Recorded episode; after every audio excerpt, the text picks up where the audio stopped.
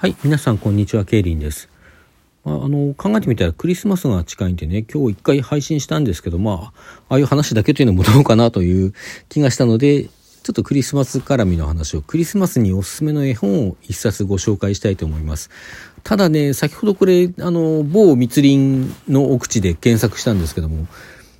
版元品切れっぽくてですね、あの、ちょっと普通に手に入れるのは難しいかもしれません。なので、今年のクリスマスイブにまでに間に合わせて手に入れようとか、プレゼントにしようっていうことはちょっと難しいかもしれないですね。まあ、あの、ご興味おありであれば、あの、近所とかでね、在庫探してみるとかしてもいいかもしれないですけども、まあ絵本ってね、なんだかんだ言って品切れ、版元品切れ、再販予定なしっていう状態になっても、また気がつくと再販されてたりするので、またそのうち出るんじゃないかなと思いますけど、えー、ご紹介しますのはですね、トミー・デ・パオラという作家の神の道化師という絵本です。ホルプ出版から出版されていますね。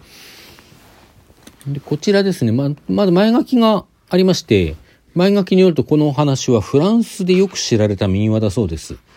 えー、フランスのね、アナトール・フランスっていう人が、あの、小説家が、あの、この話を本にしてるようですね。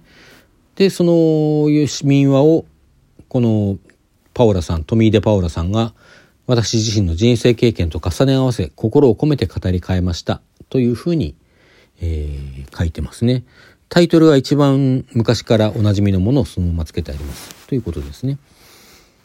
で、これどんな話かというとですね、あの、ジョバンニという男の子がいるんですよ。なんか、こう、風呂地みたいなね、行くところもない、あの、男の子なんだけど、こう、いろんなものをね、投げて、こう、まあ、ジャグリングですよね。なんか、みかんとか、ナスとか、こう野菜とかね、その辺にあるものをこう投げて、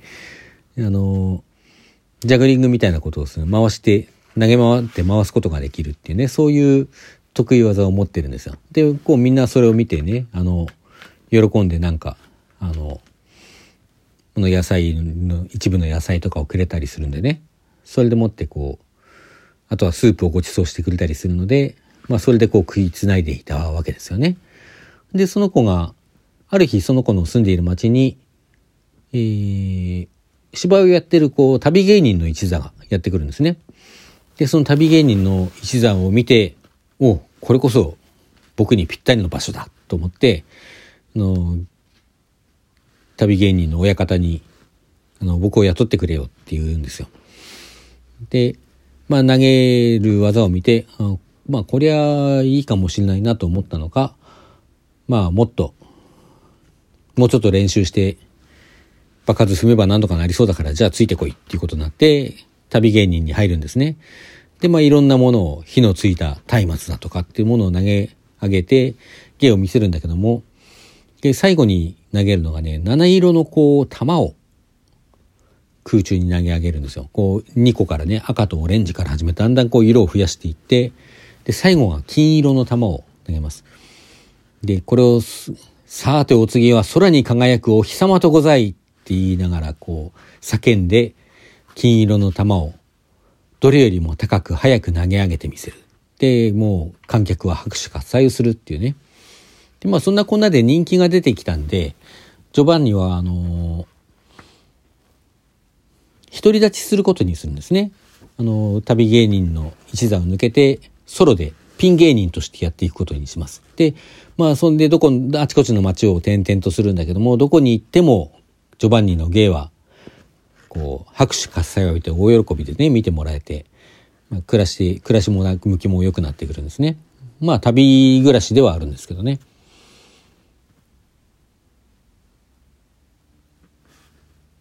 で、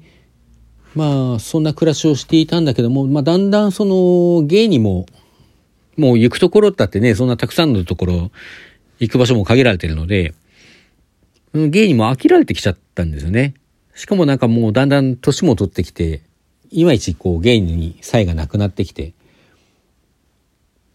一回こうとうとう取り落としてしまうんですよ、弾を。あの、その、最後に投げるはずだった空に輝くお日様をね、取り落としてしまってね、みんなにこう、馬鹿にされて、笑われて、あざを笑われて、石を投げつけて、石を投げてね、街をこう追い出されていくんですよ。で、そんなこう惨めな状態になって、自分のかつて住んでいたソレントの町ですね、ソレントにたどり着く。で、教会があるんですね。教会があったら、ここで休ませてもらおうと思って、中でこう、に入って、こう、隅っこで、うずくまって眠り込んでしまうんですね、疲れ果てて。で目が覚めると、こう、人がいっぱいいて、賑わっていて、あの、なんでこんな賑わってんだろうと思って、その辺にいた人にどうしたんですかって聞いたら、おじいさん今日はイエス様の生まれになった日ですよって言って、あ、そうか今日はクリスマスだったのかってことになるんですね。でこう綺麗な賛美歌が流れていてうっとりと聞き入ってそしてみんながこう去っていく去っていってからも行く場所ないですから序盤にはその場にいるんですね。でそのその教会にですね母子像母子像というかあのあですね。あの絵じゃなくてこう立体物っていうかね。あのマリア様とイエス様のこう像があるんですよ。でこうマリア様の腕に抱かれてイエスはすごいこうしかめっ面しい顔してまあ威厳を出すためなんでしょうかね。おごそかな顔をしてこう膝に抱っこされてるわけです。真面目な顔してね。でまあみんながこうイエス様に捧げ物をしてたのを見てたんだけども私には捧げ物お捧げするものが何もないんですよって言ってだけど随分たくさん素晴らしいものもらったのにイエス様は随分悲しそうな顔して見えますよそうだちょっと待っててください言ってこうクラウンのまああのジョバンニクラウンとしてねずっと芸をやしていたんでクラウンの化粧をしてですねこう棍棒とかあのその芸に使うものを出して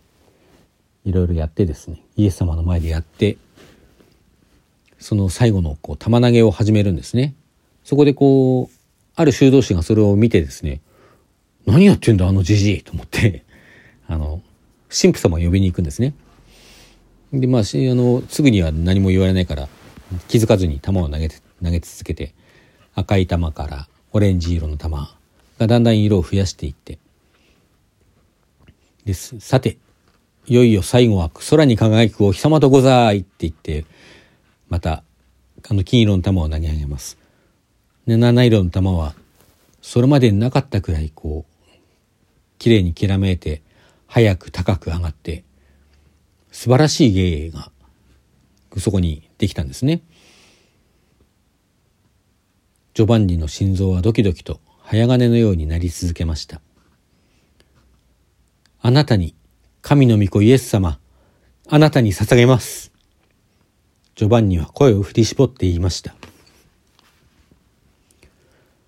その時突然、ジョバンニの年老いた心臓が、はたと止まったのです。そしてジョバンニは床に倒れて死んでしまいました。ね、ジョバンニ死んでしまうんですね。で、そこにこう神父様を連れた修道士が戻ってきます。で、死んだジョバンニを見つけてですね、神父様は、ああ、かわいそうに、もう死んでいる。この魂の安らかならんことをってお祈りを捧げている横で、修道士が、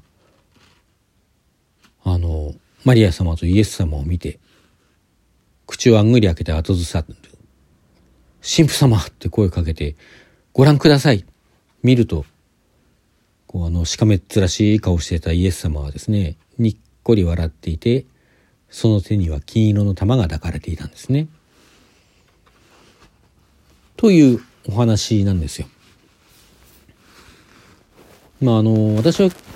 決してクリスチャンではないんですけどでまともなこう信仰と言えるようなものはね持っていないんですけどもまあ、そしてまた私のこう芸芸って言っていいのかあのまあ歌を歌ったりね小説を書いたりしてることがその、神様とかそういうもののためだと思ったことはないです。宗教曲歌ってるのにね。キリスト教の宗教曲歌ってるけど、まあそういうふうに思ったことはあんまりないんですね。まあただですね、こういう何かしらの、まあ芸と広く言っていいでしょうか。ちょっとこう、しかめつらしい言い方すれば芸術ですかね。芸術というものをなんか極めようとし、まあ、極め、極めるっていうとこまで私はいけるような、そんな才能もね、あの、努力もしてないですけども、まあ何かしら少しでもこう高みにね、行こうとする、そういうもののこう目指す高みの果てにあるのは、何かこう、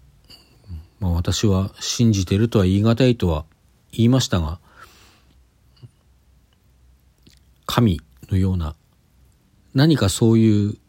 まあ、意図高きものっていうんですかね。そういうもののところにまでこう続く道の途上にその芸を極めようとする道というのがあるような気はしてるんですね。まあそれはひょっとしたら神とかではなくてその芸術そのものミューズっていうかねそういうものであるのかもしれず何とも言えないけどねまあそんなことをちょっと考えさせるというかこう感じさせる絵本で私すごく大好きです。これ絵もねオールカラーでとても綺麗です。で最初に言ったようにねちょっと手に入れづらい今状況ではあるんですけどもまあよろしかったらですねちょっと探してみて気に留めていただけるといいなと思います。はい、それではちょうどお時間となりましたので今日はここまでといたします。皆さんさようなら。良いクリスマスを。